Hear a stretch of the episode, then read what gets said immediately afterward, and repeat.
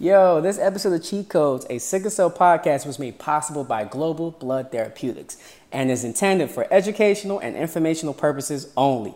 Visit gbt.com to learn more.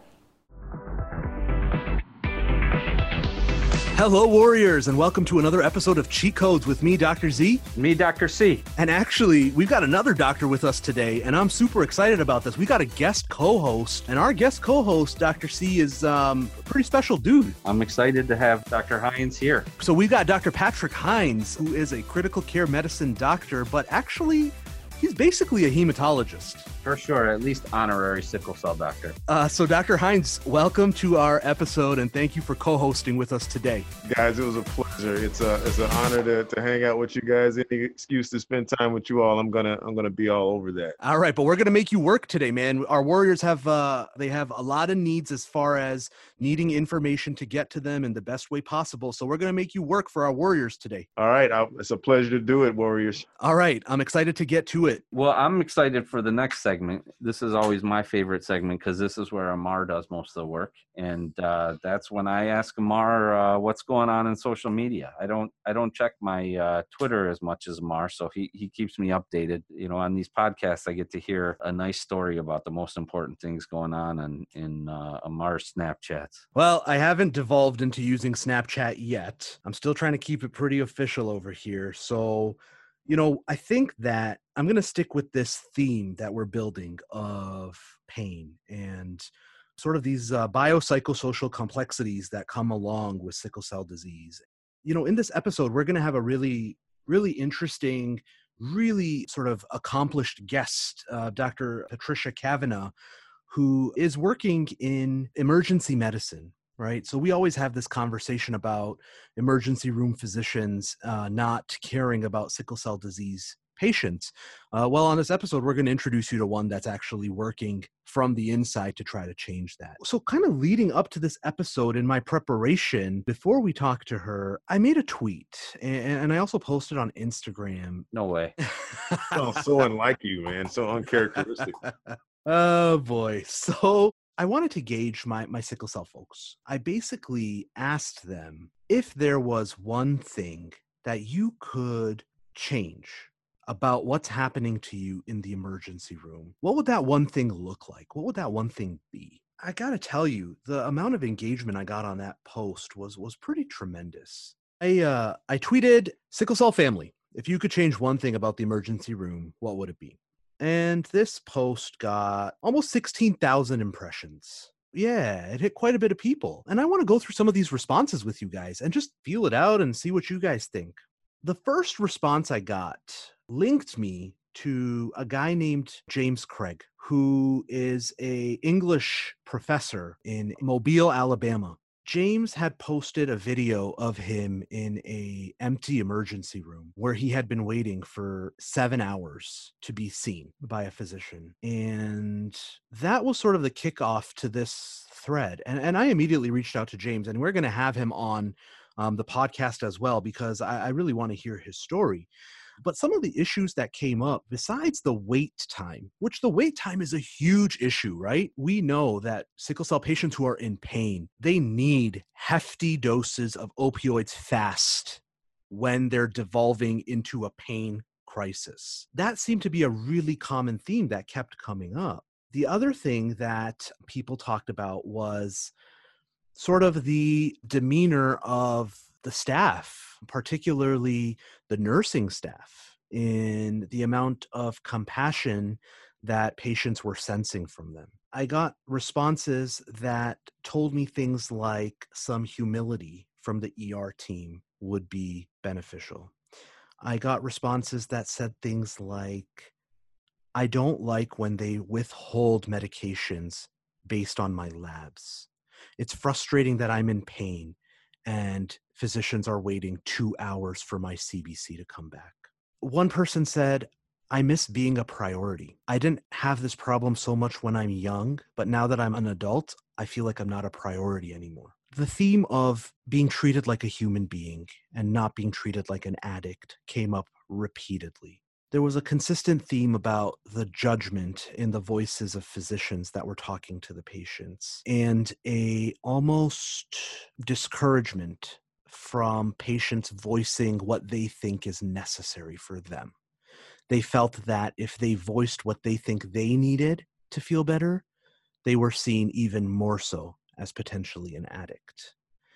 And and having to navigate that uh, the theme came up was particularly complex for them one person wrote i would like for you to just let the emergency room doctors know we, we don't fake pain it's really bad we try to breathe through the pain we try to explain the pain but it's really hard to do that when you're hurting and honestly every subsequent post there's like a hundred of these every subsequent post was just more and more heartbreaking. They are important. We have failed them just as a community. Uh, our, as physicians, I know we all try our best, and we all might be thinking, objectively, I'm doing what I think is best for this patient. But it, it really appears that the patients aren't perceiving that.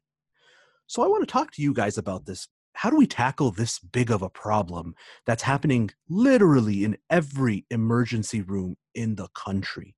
I think we should just open our eyes to what's happening right now in in the world. You know, there's no more pertinent example of what happens when you don't listen to a community or you make assumptions about who someone is or what they feel than what's happening right now in terms of the social unrest surrounding the incidents with with uh, you know Mr. Floyd in, in in Minneapolis you know, these patients are coming in, and unlike my struggle with a baby with a breathing tube, these patients are able to tell you that I am in pain.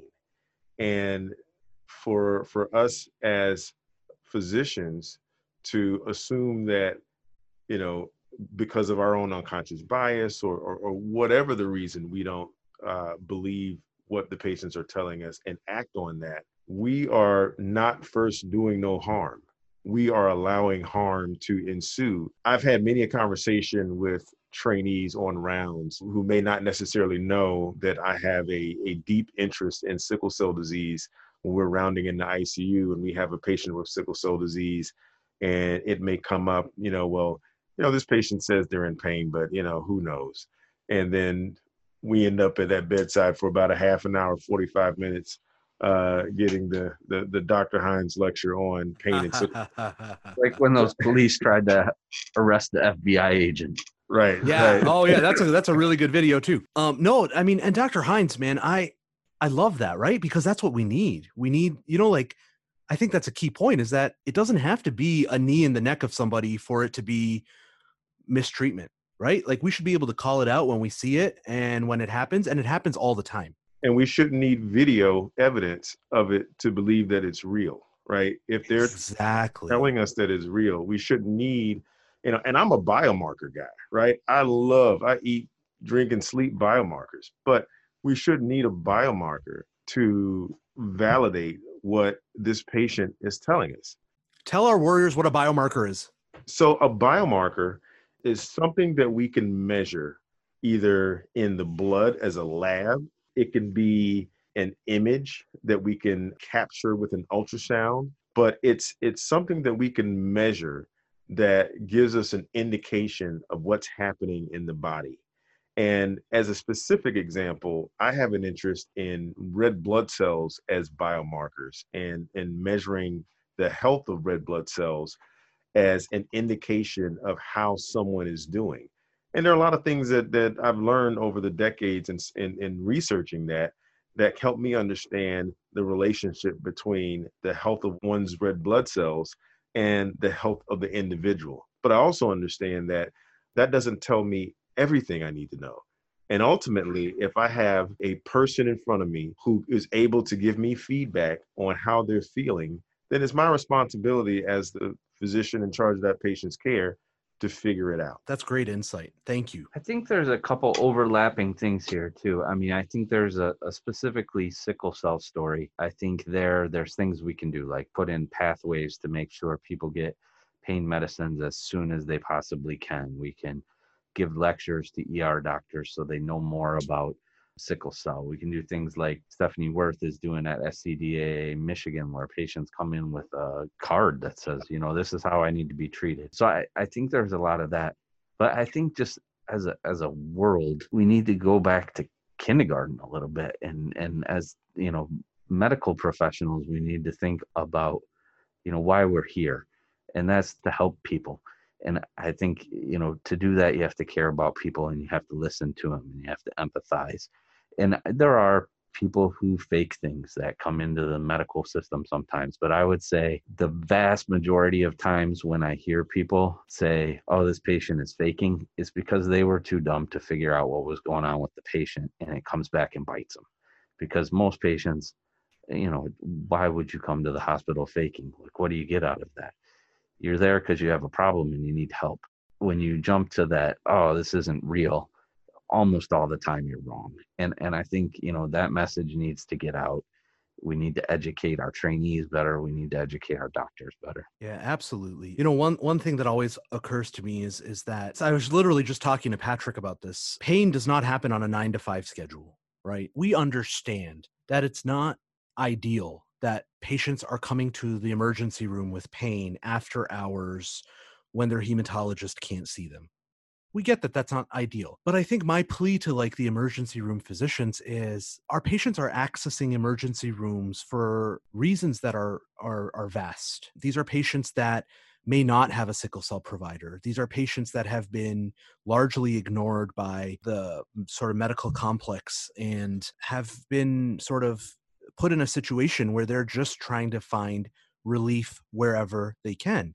So, as an ER physician, you might be that patient's first interaction with the medical system. Often you are until you see the hematologist 12 hours later. And Ahmar, if I could say one other quick thing. Please. Of the patients that make it to see you, there's been studies such as the, the Pisces study that, that, that Wally Smith at, at VCU conducted, showing that about a third of the patients with biologically meaningful pain episodes actually come in to the emergency room in the first place. So you're seeing the, the tip of the spear.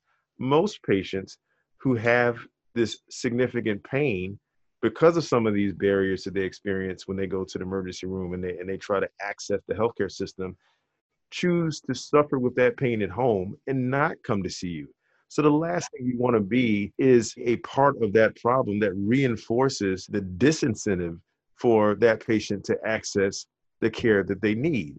That the pain, I'd rather suffer at home with the pain than deal with the indignity of coming to the, the hospital to get help where people don't believe me.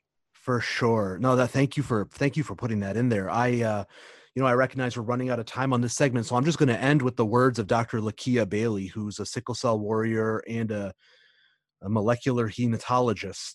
And she says, don't make patients decide between dignity or death. And um, you know, there's not much more that needs to be said about about sickle cell patients being treated in the emergency room. I hope that uh, you guys found this segment interesting. And coming up next, we have Dr. Mike with uh, a word of the day.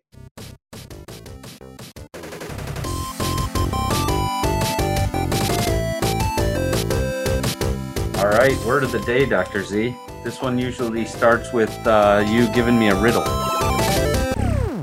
Dr. Callaghan, today's word is it's particularly special. It is the heart and soul of sickle cell disease um, as far as what our patients deal with day to day, constantly. It is the reason for them to mostly seek care. And it is the reason that they are struggling with stereotypes and bias because the word of the day is the reason why our sickle cell patients require high doses appropriately of opioid medications in contexts that um, sometimes make it challenging for them to to get the care that they deserve. What's our word of the day, Dr. Callaghan? Have you guessed it? You know what he's talking about, Dr. Hines? I'm not sure. Is it seriously? Come on, guys. All right, I think we got it. It's pain. Yeah, it's absolutely it's pain. So, Dr. Callaghan, what is pain? Pain is defined as a distressing, feeling often caused by intense or damaging stimuli. Or some people will say it's an unpleasant sensory and emotional experience associated with actual or potential damage or described in terms of such damage. So, pain is a symptom, usually, of something else going on, of an underlying condition. And it is a signal from our body that something bad is going on. And so, you know, we hate pain, but pain is really important. If you don't have pain, um, there's a disease called Hansen's disease, or we used to call it leprosy, um, where people get a, a, bacteria and it damages their nerves, and their nerves don't send pain signals. And you would, think that's great. You can't get any pain. But what happens is then you don't uh, you don't get those signals that your tissue's being damaged or that you're having a problem and you you cause more damage to those tissues. So you can imagine if you didn't feel pain and you put your hand on a hot stove you wouldn't pull it back. You would just leave it there and it would burn up. So pain is important. It's there for a reason. It's usually telling us something but it's also terrible um, and sometimes we have pain that we can't get rid of this the source. We can't take our hand off of that hot plate, but it's still important to know that it's there.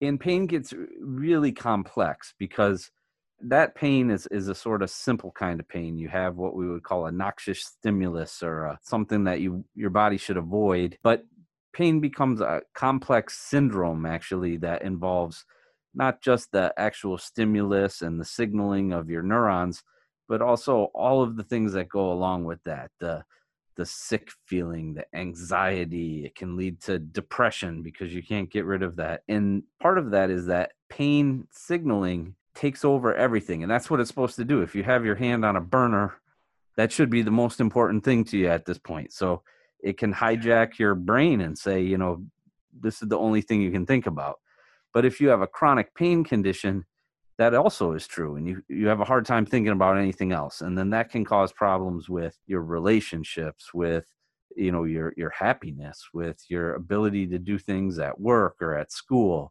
Um, so chronic pain can really affect your life in so many different ways and especially when you have a situation where you feel like you can't control the pain it can cause anxiety and in sickle cell we have so many different kinds of pain we talk a lot about vaso-occlusive crisis and pain from that.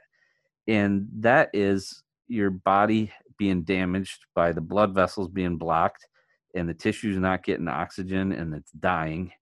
And so your your nerves are saying, "Oh no, we got tissue dying here. There's pain." And you're you, you can't respond to it because how do you make how do you make the blood vessels unblock? And that that causes acute pain in episodes. So we call them vaso-occlusive crisis or vaso-occlusive episode but there's other kinds of pain in sickle cell too. I mean, you can have pain the same way anybody else would. So if you put your hand on a hot stove, you'll get pain. But you can also have chronic forms of pain, and that could be pain from degeneration of your spine bones. Or you get some arthritis and you have chronic back pain. Our warriors often have, yeah, exactly. Our warriors often have avascular necrosis. Uh, yep, avascular necrosis can cause serious chronic pain. And you can also have pain from having pain. So our friend Dr. Glaros is doing a fantastic study, um, and he's looking at a type of pain called neuropathic pain. So when you have repeated pain, the nerves are almost like like your muscles. When you keep using your muscles, they get bigger. You get more muscles. When you keep stimulating the nerves like that, you get more nerve endings, and then you become actually more sensitive to the pain. So you can get something called allodynia, where something that normally wouldn't cause pain causes you pain um, and and you can have a sense of pain all the time. And often this is a little different kind of pain. It might feel electric or hot, and it's usually chronic, and it doesn't come and go the way a vaso-occlusive crisis does. And for most pain, medications can help. You can have medications that can help by preventing the pain, like hydroxyurea, or anti-inflammatory medicines can can decrease the inflammation, and sometimes that stops the thing that's causing your pain and makes it a little better. Or you can have medicines that stop some of the pain signaling in the nerves. They don't stop the thing that's causing the pain, but they stop some of the pain signaling. So they kind of mask it or take the edge off. And those are things like opioid medicines that we use a lot, like morphine. And those can help. Um, but in some kinds of pain, they don't help that much. Like in the nerve type of pain, they don't help that much. And we sometimes use other medicines in, in those situations. Dr. Glaros is testing out something I think is really cool capsaicin. That's sort of the active ingredient in um, peppers, red peppers. Peppers, yeah, yeah. But uh, there are other medicines like Neurontin is is a, a, common one that's used that can help with that kind of of nerve pain. Let me back up to uh, acute pain really quickly. Our warriors are very much used to uh, defining their pain by saying my pain is a 10 are there better ways to measure pain how do we measure pain can we measure pain and and and maybe you and dr hines can kick this one back and forth a little bit yeah I'll, I'll, that's a, quite an easy question so i'll leave it to dr hines yeah give me the easy ones man. But but I, I think a lot about pain in the context of kids we take care in the icu and and many of these kids that we take care of are too young to verbalize to us or tell us uh, how much pain they're in. So we have to measure their pain based off of non-verbal signals, vital sign changes, facial expressions, the way that they respond to touch. And so we give them a score as well, but it's the kind of score that's based off of information that the patient can't tell us. We have to sort of extract that data and that information from the patient and assess the level of pain that they're in. But that's a tough thing, right? You know, it's it's always tough to feel like you can assume what someone else is experiencing and you've got to, you know, sort of have some humility and understand that your subjective assessment of what someone is experiencing may or may not be exactly right. I think that's so important because sometimes people will say that pain is all in your head. Well, all of pain is all in your head your nerves are sending signals but it's your it's your brain that senses them and, and processes it and there aren't really good objective measures. I mean when you're in a situation like dr hines is and you have a baby and you want to try to keep the baby comfortable but you can't talk to them you can't see what they're sensing you have to do what you have to do. But there aren't really good objective ways to say when someone's having pain because it because it is in their head. A lot of times uh, especially our warriors who deal with this all the time they may become stoic and they may process pain by being quiet. They may not uh, you know express a lot of the outward signs and symptoms of pain. They may try to relax and that may lower their heart rate.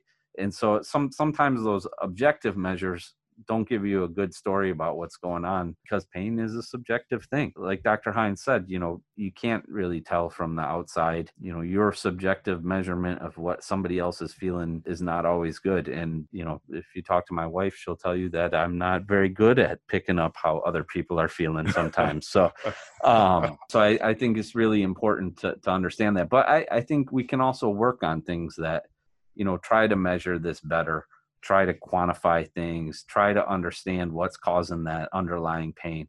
Because I think you know, again, pain is a is a symptom, and it's trying to tell us something. It's telling us that something bad is going on in the body, and sometimes we can't fix those things. But I, I think we're starting to develop tools where we can. Can we stop that vaso-occlusion? Can we do things that can help that avascular necrosis of the hip? Can we do things that help that back pain? And some of those things might not be right away, but if we have the right tools to figure out what's going on, then we can maybe address some of those things. Awesome. Well, I appreciate you guys um, sort of breaking that down for us. Um, it's obviously a very complicated topic, but I, I always appreciate learning from you both.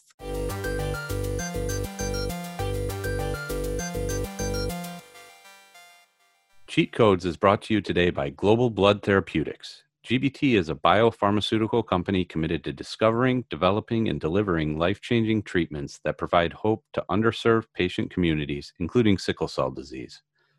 GBT is grounded by a mission driven culture and built with a team of experienced and passionate people committed to making a difference in the communities it serves. Cheat Codes is grateful to GBT for supporting today's episode and for serving the sickle cell community.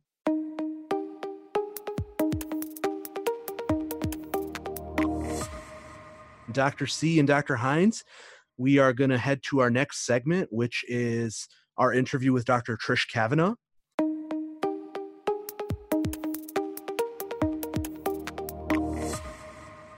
All right, Warriors, we have a very, very special segment for you today. We are so lucky to have Dr. Patricia Kavanagh, who is just a a champion for all of you warriors out there that that we really wanted to highlight for you. We really wanted to bring um, to the forefront a little bit the efforts that she's undertaken. And you know, I'm going to tell you something about her, and you're going to say, you know what, I don't believe you. I'm going to tell you that she's an emergency room doctor. And the warriors out there might be like, no, there's emergency room doctors don't like sickle cell disease. And man, when I look at my colleagues' uh, accomplishments here and her passion for sickle cell disease, it is just amazing. So I want to thank you, Dr. Kavanagh, for taking time out of your day to be with us today. Well, thank you for having me. Yeah, we're so excited to have you today. We get a lot of feedback about the emergency room, and unfortunately, not everybody's focusing on how best to treat sickle cell in the emergency room like you are.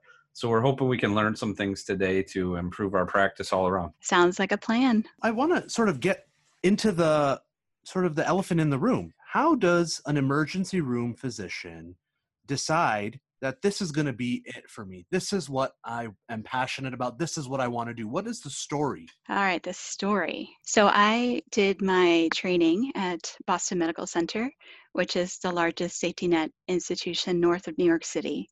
And so we are a center that takes care of both children and adults with sickle cell disease. And so as I was finishing a pediatrics residency, I'd seen a lot of patients with sickle cell disease, both at mainly at Boston Medical Center. And it's one of those diseases that no one else seemed to be really interested in. And as I embarked on my research career, I I did a Google search and said sickle cell disease children and less than 3,000 articles came up. And I said, boy, there's a lot of room here for me. And so the, one of the first things I did, I got great advice, and I did interviews and focus groups with parents and adolescents with sickle cell disease. And what I learned was their biggest concern was the care they received in the emergency department. They love their hematologist, they love their primary care, but the ER really gave them a lot of headaches it was a big challenge. One adolescent, I think, put it the best, remarking on the variation of care. He told me, One time I go into the ER, everyone seems to know what to do. They get me into a bed, put in an IV, give me treatment, uh, and everything is smooth as silk.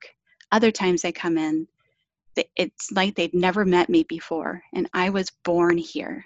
I've been coming to this institution for 17 years, and that quote sticks with me because when he comes in, sometimes it was if they never had met him, never took care of a patient with sickle cell disease, was questioning what even to start with, and was calling hematology to get advice. And it's that variation that really caught my attention. And so when I presented the results to my department chair and publicly at a meeting in the Department of Pediatrics, he said, Great, you're an ER doc. You work there. Go fix it. And honestly, those words uh, started everything. Did you realize then that was a whole career's worth of work? Uh, it was daunting because I knew that that might be the most challenging place. At the same time, though, I did have a moment of recognition after I was sort of taken aback as I was leaning towards a different way. But it made a whole lot of sense when I started organizing it, right? So I knew that in the ER, who are the right people to have there? It's not just the doctors. It's really the nurses who drive all care in the emergency department. And then our good friends, the pharmacists, right? In the ER, we, as BMC is a large ER, so we have pharmacists embedded there. And so we worked with them as well as hematology, social work on both sides, hemat- hematology and ER, right? Bringing everyone together in the same room was powerful and someone who works in the ER was able to bridge the gap between what it's like on the inpatient setting where hematologists were so frustrated just take care of the patient. And i understand that there's a lot of stuff that happens in the er that you need to address as well. So how do you really bring these two groups together to work together to improve care? So no i did not know it was going to be a career at the very beginning but after a couple of months of meeting with these this incredible group, it, it started to feel like something could really come of it. That's just such an amazing story, and honestly, I'm ha- I'm having difficulty just like not smiling just listening to this story because you know we, we talked to this comedian with sickle cell disease a few episodes ago who was saying that sickle cell disease is a back of the bus disease. And and it's not just that for the patients. It's it's also for the physicians that care about sickle cell disease and it's for the advocates. It's for everybody that's interested in sickle cell disease. It's a back of the bus disease. And and even when you try to reach out to administrators and department chairs and, and things like that, you, you realize that this isn't something that people want to really focus on. So it's amazing to me that you were able to not only accomplish so much locally, but also drive up so much interest nationally.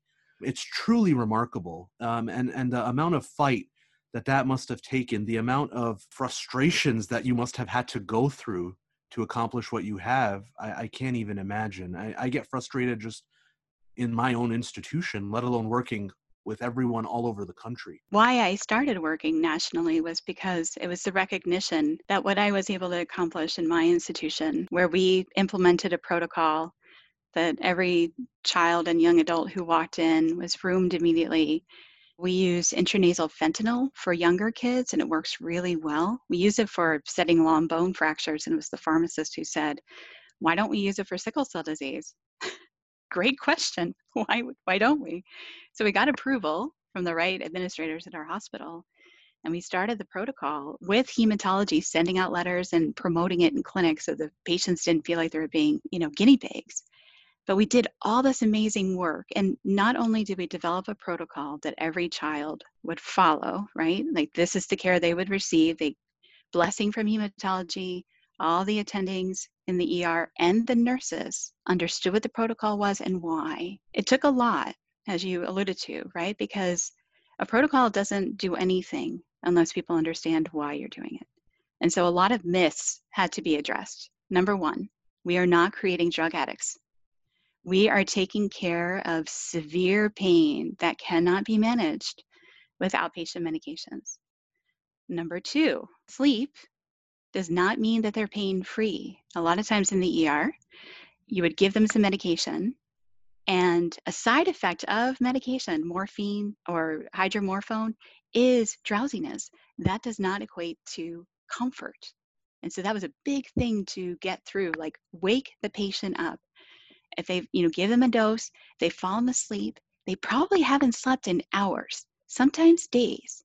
And so they're going to between the medication and the pain that's kept them up and really so tense for so long as soon as you just take a tiny bit of the edge off they still meet, might be a 10 out of 10 but just a tiny bit of relief sometimes can induce drowsiness. It does not mean that they're comfortable and you need to continue. And to me, it's just the last one was the hardest. Those who are seen most frequently in the ER often have the most severe disease or have very significant psychiatric histories. And they are the ones that we need to pay the most attention to. The ones with most severe disease, they may come in often because their blood vessels are being shredded, right? It's that constant hum of sickle cells swirling around your body, as, as Wally Smith in Virginia says. And that constant hum is causing damage every second of every day of their entire life. As soon as, you know, when they're babies, when they go from hemoglobin F to hemoglobin S, the hum begins. And then patients who really have significant psychosocial needs and psychiatric needs, they sometimes can't tell us when they're really in trouble. It's almost like little boy who cried wolf. You have to take care of them because they often cannot tell you the difference when they're really having psychiatric issues versus when they're having severe disease, and you have to trust them. Talk to their hematologist or the person who knows them best and figure it out. Ignoring them, putting them in the waiting room is just not sufficient. So I did all this great work, all this education, right? And I submitted a paper. There's so many important things in there. I, I just wanted to take a quick step back for our warriors. Absolutely. Who maybe aren't familiar, they don't come to your ER um, or some of the ERs that are doing this now, intranasal fentanyl um, is a, a potent um, narcotic that's given by a nose spray. So you don't have to wait until the patient has an IV started to give medications. You can give it right away.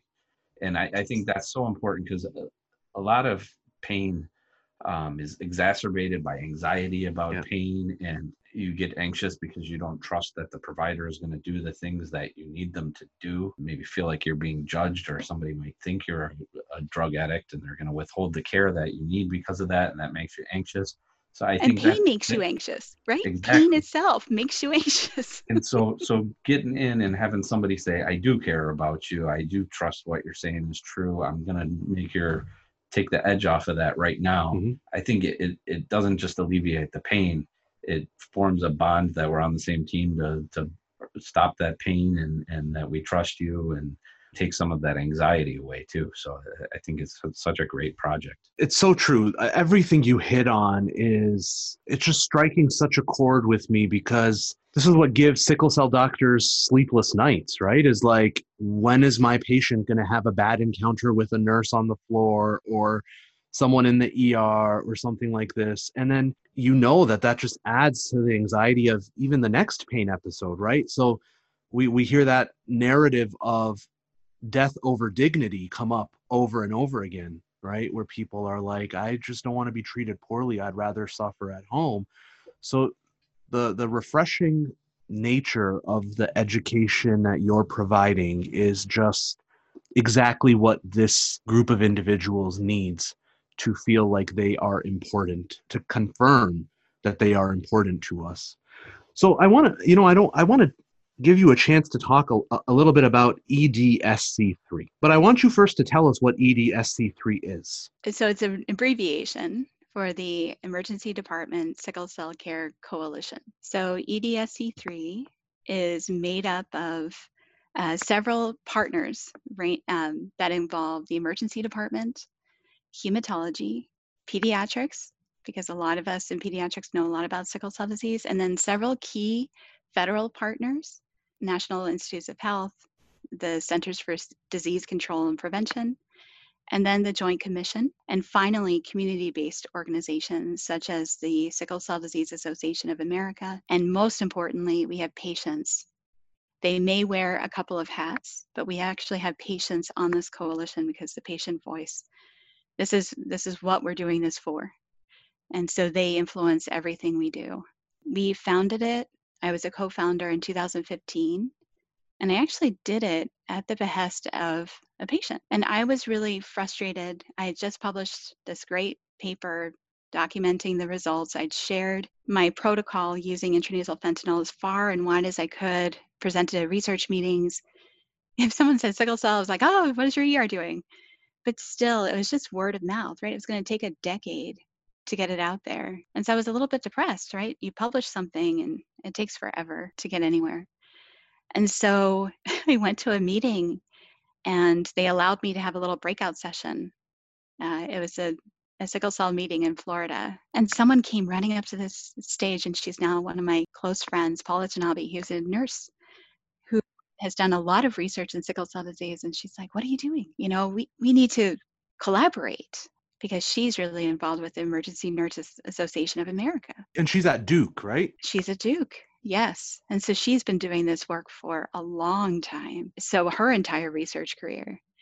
And it really just blossomed. And the, the third person, so I, I met with Paula that day, and she said she went to this meeting, the American uh, College of Emergency Physicians, and they tried to talk about sickle cell disease, and really no one showed up except a key leader, uh, Sandy Schneider, who is one of the leaders of ACEP. And she said, we really had to get Sandy on board. So we sat down and really started talking about what could we do. And so out of this this conversation, we talked to Sandy. We invited a few friends. We met in Baltimore, and Sandy Schneider of ACEP invited a board member because he was at University of Maryland. And that one day, where we met for three hours at University of Maryland, this is where this organization was born and really started to grow. And so we all used our connections, right? So I call us the sickle cell crazies. We all know each other pretty well. And so we we decided who else did we need to be there? What key federal partners? We decided it would be an umbrella organization. So it wouldn't just be individuals. Each individual will have would be representing another organization so that if we make a decision to disseminate something, their job was to go back to that organization, like Emergency Nurses Association, American Society of Hematology, and promote what we're doing and disseminate it. It's been incredible. So, you know, the first year, there wasn't a lot, but the fact that the American College of Emergency Physicians decided to actually give us support, like administrative support, so that we could do this, that backing has really with the help of Sandy Schneider and Jon Mark Hirshon, who is the board member, actually is the chair of the board at the American College of Emergency Physicians, their support has been invaluable in getting this little organization really into a much more prominent role. It's amazing how those types of chance chance things can lead to such big movements, such big changes. That's a very inspiring story. I, I was reading a little bit about sort of the initiatives that you have spearheaded under this moniker of EDSC3, but I want to hear about some of them from you. Tell us a little bit about um, the community advocacy outreach initiatives that you have worked on. And I want you to start by telling us about the one you're most proud of. So, the one I'm most proud of is actually we've held summits, sickle cell summits about emergency department care. We've held two uh, 2018 and 2019, and for obvious reasons, 2020 has been put on hold, at least in person. These summits have been incredibly powerful. They were held in Washington, D.C., and it brought together. So, we are an organization of 15 organizations. But at these summits, we invited even more people the American Hospital Association. We invited more federal partners because we were in Washington, D.C., and more of them could come. And the goal of the summits were pretty simple Number one, what can your organization do to improve care for sickle cell disease, especially in the emergency department? And number two, the second part of the day, so we would talk, we would just break up into tables, into groups. They were all, you know, uh, arranged so that they met. And then the second part of the day was how can organizations join forces and work together? So sickle cell disease is so siloed right? So, uh, so much is being done either in hematology, which is where the bulk of it has been done previously. You know, the pediatricians would do some as well, but it was never everyone coming to the same room in this kind of way to say, really, the ER is the biggest concern. How can we work and join forces to improve ER care in particular? And honestly, those days were incredibly powerful and so much has come out of them. That's truly amazing. And the fact that you're able to bring all the players into the room and, and have these discussions is just, it's wonderful. What, what do you perceive as the biggest challenges that are affecting our patients in the emergency room setting right now? What are the top three priorities of EDSC3 and what you want to tackle? Number one is education. Our providers are just not taught enough who work in the emergency department they're not taught enough about sickle cell disease. So the ERs nationally are not only staffed by physicians, they're also staffed by advanced practice providers, nurse practitioners, physician's assistants, and sickle cell disease in most curricula really get maybe an hour, couple hours in your education. And there it is very possible that you only get it in your preclinical years. A lot of institutions you don't see that many individuals living with sickle cell disease you can go through your entire training, what we call residency for physicians, and not see a patient with sickle cell disease. So, education is one of the biggest barriers because it is powerful. When you start telling people what it is and have them understand that, it's incredible. And so, one of the key things we're doing is partnering with the American Society of Hematology and the American College of Emergency Physicians and the Emergency Nurses Association to create an online tool that will become an app that will actually have protocols in there of how to take care of patients with sickle cell disease. We'll start with pain, because that's the most common reason people come in. And that's the one that's most fraught, given the opioid epidemic, of treat them aggressively, repeatedly, and really uh, follow protocols that they exist. Talk to your outpatient providers, you know, hematologists, whatever. The second thing I would say is really working with patients. They don't trust us there is a, a big gap between the ER and patients. And so a lot of times patients sit at home, especially adults, they sit at home and wait too long, right? And so when they're coming in, they're in extremis. right? We talk about anxiety due to pain. When you get to that point, when you've waited too long, I don't know if anyone out there has had that experience, your sense of fight or flight is sky high. And so it's really hard to engage, right? And so we need to really work on having patients come in sooner, but really have a care team there to receive them, right? We we work in the ER, right? We all have thick skins. Um, we're used to people not having a good day when they show up. And so with sickle cell disease, we really have to ask patients to come in a little bit sooner because we can do much more for them and have a care team ready for them when they arrive. And with that, I think we have to really check our biases, which some people would say could fall under education, but I, I, I think it's a bigger conversation. Absolutely agreed. That's a really challenging conversation too. I think with with a lot of doctors, it's uh, nobody wants to admit that they, they might not see things completely objectively or they, they might be part of the problem. Right. And I think when you have someone who is, you know, have pigment in their skin, right? So most with sickle cell disease are of African descent or Hispanic, and they come in waxing poetic about their sickle cell disease and what works best for them. They are not being a quote unquote demanding patient. They are certainly not drug seeking. They are trying to fill a gap that they know that the providers most likely have no idea what sickle cell disease really is, and they're trying to help. So we need to check that bias because if someone with lighter pigment comes in and starts educating you on a rare disease, the experience is a little different. And so we have to do better um, in this country and really explore the biases we have. I know people talk about implicit. I've heard a talk recently.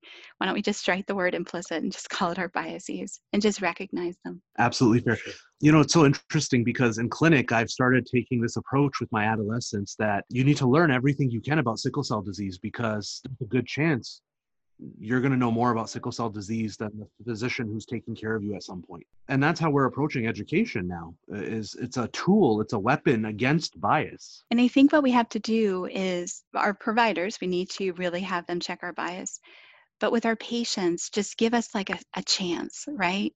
Maybe not i know like in the past for many they've had horrible experiences but don't maybe maybe just peek over that shield just a tiny bit because you will be surprised and i'm hoping in the very near future more often than not just look for that glimmer that maybe somebody on the other side actually knows because if you never lower that shield you don't ever give the providers that chance and so it, it needs to be a two-way street and I realize the providers have a lot, but if we can get our patients to recognize that there are some of us really out there traveling the country before COVID, going to any talk she was invited to to talk about this, but we need our, our patients to really help us too and maybe just give us a tiny bit tiny chance every once in a while. Their bias is real. And I completely understand, but sometimes it can be challenging when providers are trying to help. Are there resources that we could point our ER physicians to or that our patients could access and maybe even point ER physicians to that you guys have? Yeah, so I can certainly send you guys, I don't know if you have a website that people can go to. We do have a website. So if you just Google EDSC3, you will come to a web page and there's a resources link and it's full of things, including materials on COVID. We've been heavily involved with ASH and with SCDAA in informing what should happen in the emergency department. Uh, but there are other things in terms of protocols. We've been invited to give talks that have been recorded, and I'm happy to share those links as well. Please, um, absolutely. And we can share a link on the show notes. Um, absolutely. So I'll send. I'll be sure to send you those so that you have it on the notes but we have done talks nationally that have been recorded that talk about some of the protocols that I've mentioned, as well as the other work that we've done. Wonderful. There may be people out there, me being one of them, who may be saying, wow, this is really cool stuff. How do I get involved? How do I help? How can I be of assistance to you? What would you tell people like that? Number one, I'm always happy to talk with people. The one thing that has happened on a number of occasions, you know, is that a patient or a provider, you know, the patients may talk to their provider and say, hey, you know, our ER care is not the best. you know but i do know people are trying to to help so we have mentored various members of our organization including myself have mentored other institutions shared protocols how do you address some of the barriers that uh, people may have because having been through this a number of times you know mentoring each other peer-to-peer mentoring from one er doc to another really is a powerful thing because we understand what other demands are and what some of the barriers might be and how to overcome them. But reaching out is always a great thing. We're always here to help. Reaching out, you know, if you're working with a, a state chapter of SCDAA or a community based organization, let us know if you want someone to zoom into a call, into a meeting. We're happy to do that. We've done a lot of education with ACEP state board chapters. And so if there's other groups that you would like us because it's not just me there's a whole group of us and many of us give presentations so one of us would be happy to come and share hear your experiences and offer advice. I mean this has been such a enlightening conversation and i'm um, i'm just so happy now that i've we've made an acquaintance and we can stay connected and you know join forces. I'm proud that i have colleagues in this space that are doing such important work um, like you are. Thank you so much for staying dedicated to this. You're very welcome. This is it for me, my career. is there anything else that you want to tell us that we haven't hit on for the patients who may be listening? No, I think the final message I would say is that we are working really hard to change the care that you're getting in the ER. And we are going to continue to work with all these wonderful organizations who are stepping up in a huge way. You know, I think if we can just continue to work together, that's the most important thing we can do. Absolutely. Well, there you are, Warriors. You've heard it straight from somebody who is on the front lines and is truly dedicated to the care you're receiving in the ER, to the encounter you're having in the ER. Thank you once again for joining us, Dr. Kavanagh. You're very welcome.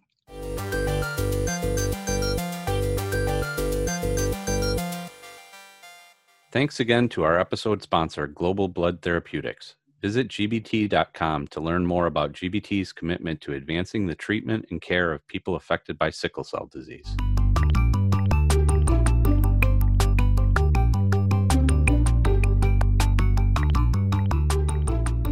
All right, Warriors, we're back, and we really hope that you've enjoyed this episode so far. I uh, I, I, think that this has been a, a, very valuable episode for me because I think that sometimes it's important to study your own implicit biases, find your blind spots, and and even for someone who's embedded in sickle cell care, I definitely have my own blind spots that I'm aware of and I try to work on too. So episodes like this remind me of those sort of implicit biases that I may have too. So I hope that it's doing the same for the other providers who are listening. But that being said, the, the next segment that uh, we're going to go over is perfect because Dr. Hines and Dr. Callaghan are sort of the brain behind the paper that, you know, soon to be paper, I should say, that we're going to be discussing today and Dr. Z. Don't don't be too humble here, Dr. Z. I had a, I had a small portion. I had I had a small part to play here, but but really this is their baby, and I. uh you know this was the reason really that we we brought dr hines on to be a co-host so that he could really chime in during this segment and um you know the importance of the study that was done here is going to become really apparent to you guys these guys are sort of changing the way that we think about vocs they're changing the way we think about pain I really hope that uh, you guys get some benefit from this, and I really hope that this changes the way sickle cell doctors start to think. So, without delaying this too much, Doctor C, why don't you uh, why don't you dive into ellipsis? Yeah, so you know, on this segment, we usually talk about a study, and often we've talked about studies that are published in the New England Journal of Medicine, and we've done a couple case reports and review articles.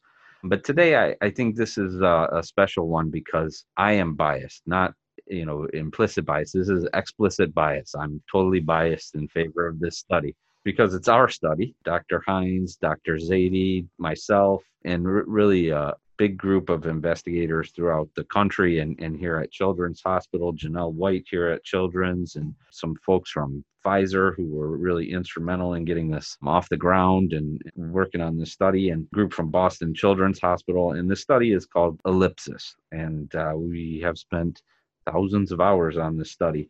It's a longitudinal study of electronic patient reported outcomes, actigraphy, and biomarkers in sickle cell disease. And we're giving you guys a, sneak preview here because this isn't published yet. It's uh, under review um, at a journal, and, and hopefully they'll accept it. Please, please accept it. So wait, really quickly, that the please please accept it part. I want you to tell the Warriors actually what has happened here. This please please accept it. You have taken a project that you did. This project is now typed up, it's written up, and it's sent to who? To an important journal in our field. And they send it to And then they send it out for what's called peer review. what does that mean? And so peer review is the editor of the journal first looks at the paper and sometimes they say, "Oh, this is garbage. No, thank you." Or they say this doesn't really fit with what we publish. You should publish it somewhere else. But if they like it and they think it's got potential for the journal, then they'll send it to experts in the field. In this case, that's probably a bunch of people who do sickle cell research, who have a lot of experience in this, who know a lot about sickle cell, who know a lot about research. Maybe that in this case, because this is a biomarker study, they might spend, send people who do biomarkers or sometimes statisticians to make sure you've done everything right. And those people will go through the paper and critique it. And they might say, This is horrible. You can't publish this. Uh, the way they did this is flawed or they might say you know this is pretty good but it would be better if you could look at things this way or could you show the data a little differently or could you change the way this is this is written because it's hard to understand or it's maybe misleading? So they really try to improve what you've done critique it and improve it and make sure it's suitable for publication and, and sort of vet that the results are true Well, thanks for that sidebar. I just thought it was really important for the Warriors to know that science is not easy. It's rigorous.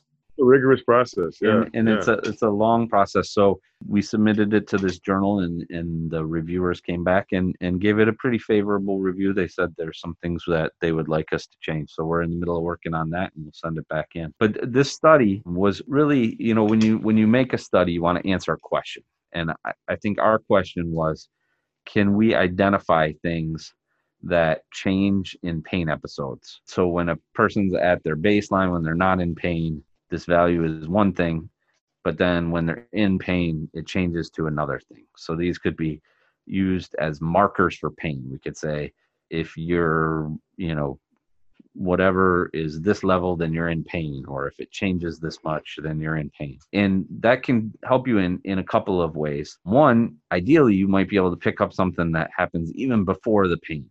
And so you might be able to jump in before the pain happens and prevent it. A second thing you might be able to do is identify what is causing the pain based on these markers. So if you see something that changes during the pain, like inflammation, then maybe inflammation is what's leading to the pain and you need to target it. And it can also help you test, for instance, new drugs. So if you know that this variable goes up when you're in pain, then you can give a new drug. And if that variable doesn't go up, then maybe that's a sign that the drug's working and it's helping with the pain. You can also maybe prognosticate people with these kind of markers. They have more pain down the road and, and we need to change their disease management. So we were really looking at a lot of things to see if we could find markers to use for those kind of things. Did I get that okay, Dr. Hines? You got it perfect. One, one, one of the things that I really like about it, though, Dr. C, is that we define pain based on the patient's experience, right? So it's not Dr. C or Dr. Z saying, okay, this patient's in pain. All right, we're going to, that's how we're going to define it. The individual defines whether they're in pain or not, how much pain they're in, and whether they consider that pain meeting the level of a vaso-occlusive event. and that that's a really important point i think you know some studies would say it's pain if the patient came to the hospital for pain but we know patients have a lot of pain at home and so we developed a tool called an electronic patient reported outcome diary and we used some questionnaires that had been tested out before and uh, worked well that patients filled out every day so really thank all the participants in this study. It was a lot of work for them to be on this study, but hopefully it provides information that helps a lot of other people. So they would fill out this questionnaire every day and tell us how much pain they were in, if they were fatigued. Um, they would answer a whole bunch of questions. And then they could tell us if they were having a pain crisis today or not. And if they told us they were having a pain crisis, then we would go get some blood and measure a whole bunch of different things to see if we could identify what changes during that pain crisis. But the cool thing about the the the measuring of the of the blood and assessing them is that we came to them, right? We didn't ask them to come to the hospital in response to that pain, but it alerted a, a phlebotomist, which is someone who specializes in drawing blood. And I know the Warriors are very familiar with these folks.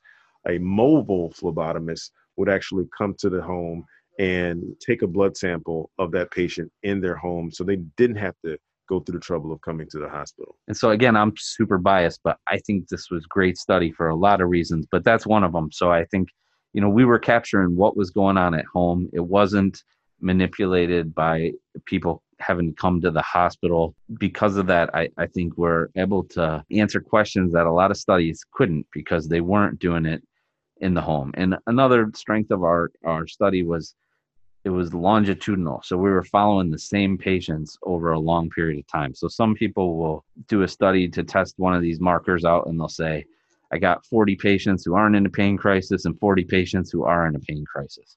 And that's a good way to do it, but you lose something there. You don't know, you know, are those two sets of patients different?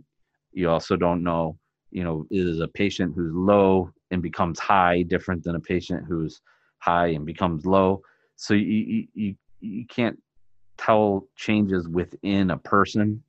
And so i think that was a huge advantage of our study was we were getting these baseline levels when people were not in pain and then we were getting levels from the same people when they were in pain wherever they were having pain at home in the hospital. And so we were able to track that. Exactly. Yeah. and and some of the markers we looked at um, one that that uh, dr z has become one of the world experts on is um, actigraphy. So this is like a Fitbit or an iWatch or something that measures your sleep and your activity. And when you are able to do that, you can see changes as people develop pain. And we saw a lot of changes there. So we saw that patients became much less active when they had pain. Patients had interrupted sleep. And so those are things that we're studying now to see if we can use those as markers even before pain starts and intervene or can we use them to see how medicines work? And as people take medicines and start becoming more active we can say oh look that medicine's working well. So that was one of them another one that is uh, near and dear to Dr. Hines's heart is we looked at how sticky people's blood cells were in and out of pain episodes. I'll let uh, Dr. Heinz tell you a little bit about what we saw there. Yeah, so one of the things that we've known about for a long, long time, ever since the uh, late 70s, early 80s, from the studies of uh, uh, Robert Hebbel and, and, and colleagues, is that the red blood cells in patients with sickle cell disease are just stickier than the red blood cells in people without sickle cell disease. And folks have studied that for a long, long time, but they didn't really understand how that related directly to the clinical problems that patients would have, namely pain. And through this research, we've actually identified a lot of targets that can uh, make red blood cells and other cells in the blood less sticky. And as a matter of fact, one of those medications that directly addresses stickiness has been approved by the FDA, a drug called Adakveo that was uh, developed by, uh, at least, uh, you know, studied and, and, and uh, FDA approved by Novartis. But a lot of these drugs that affect the red blood cells, at the end of the day, make those cells healthier. And we know that stickiness is by definition a pathologic or an abnormal property of red blood cells that can cause lots of problems. So this study gave us the opportunity to see what are these stickiness levels in red blood cells just when the patients are fine over time. Like we, we've never really established what a normal range for this is using a standardized clinical test for cell stickiness. And then what happens to this property once patients say that they're in pain? What's the relationship between a patient reported pain event and this particular property of their red blood cells? In addition to that, we looked at how much the blood cells stick together. So we measured how many platelets were floating around stuck to monocytes or stuck to neutrophils and how big those groups of cells were. And what we found there was that they stuck together more and there were bigger clumps of them when people were having pain episodes. And we also looked at a whole bunch of normal lab values like your blood counts and your LDH to look at how much the blood was breaking down, as well as a bunch of uh, inflammatory markers. And we captured 114 pain episodes in 35 patients. The patients were on the study for a total of six months, so really quite a few. That's a huge undertaking. Six months. 30 patients over six months, 100 plus pain episodes. And and people were getting blood every three weeks at their house. And we had a great team of phlebotomists, really great group of patients on this study.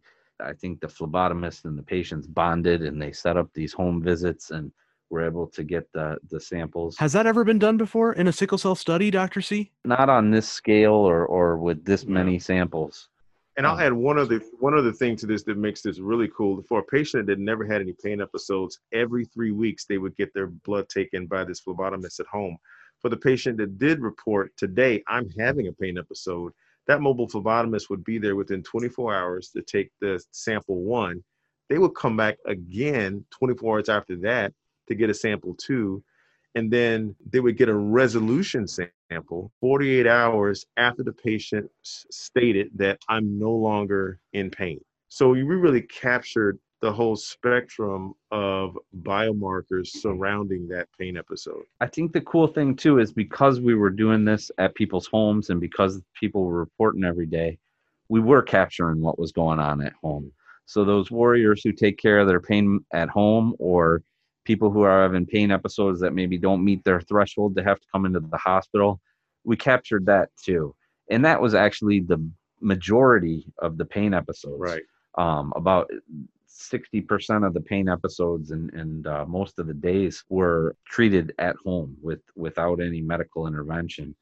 And we also captured how many days people were having pain. So we had 114 episodes. We had 346 pain days. So really a lot of pain days and we captured on those days that actigraphy and we saw that people were much less active their sleep was much worse of course they had more pain they had a lot more fatigue. We really captured a lot of data there. And then we saw a lot of changes in these inflammatory markers. So we saw some that changed quite drastically during the pain episodes. We saw changes in the adhesion profiles that dr hines looked at. We saw changes in those aggregates of platelets and white blood cells. And so I, I think that gives us some idea that there's a biological process going on that involves inflammation, it involves adhesion, it involves these blood cells sticking together that's leading to the pain episode, and that that corresponds to what the patients are telling us that I'm having pain today. It's kind of like our video of what's actually happening. Yeah, that's I mean that's really neat. That's really really really cool. I'm still kind of blown away by the innovation of this phlebotomy model in bringing the clinical trial to the house of the patient. That is just I mean that's phenomenal that you guys were able to accomplish that. It was a neat I think study design and it took a whole lot of people. I mean science is a team sport and uh we had a great team on this. Um, we had a great group of uh, phlebotomists. We had a great group of people who helped us put together the phone app. Uh, we had functional fluidics. We had Boston Children's Hospital. We had Dr. Z. I mean, we, we had a great team on this, and there were a lot of moving pieces. I think, you know, one thing that was amazing is if a patient came in, got enrolled on the study, they could go through the whole rest of the study and never see the hospital, never come to clinic. It could all be done in the home with them reporting their clinical information on the on the phone app and the blood being drawn in the home and we we did a lot of testing around that phone app too we interviewed people about it and we had a computer see uh, if they said nice things about it or not nice things about it in a in a objective way. You know we tested how well that that performed how easily the patients thought it could be used. And we learned a lot of things that we can maybe use to make that better for the future too. So i think you know the, the take home message is that we were able to identify some important biomarkers including actigraphy that most pain happens at home. And and i think this can move into something that we can use to test out new medications to really try to intervene in pain before before it happens and look for new targets for treatments in sickle cell disease. Right I completely agree. That's amazing, guys. Thank you so much for breaking down that study for us. And, and, and I really hope that, you know, warriors recognize that, uh, physicians recognize that pain is more than just, uh, you know, someone showing up in your ER asking for opioids. It's something that our patients deal with at home all the time. It really consumes their life. And, and we just see the tip of the iceberg. Thanks again to Dr. Hines and Dr. Callaghan for that exceptional work and sharing it with us.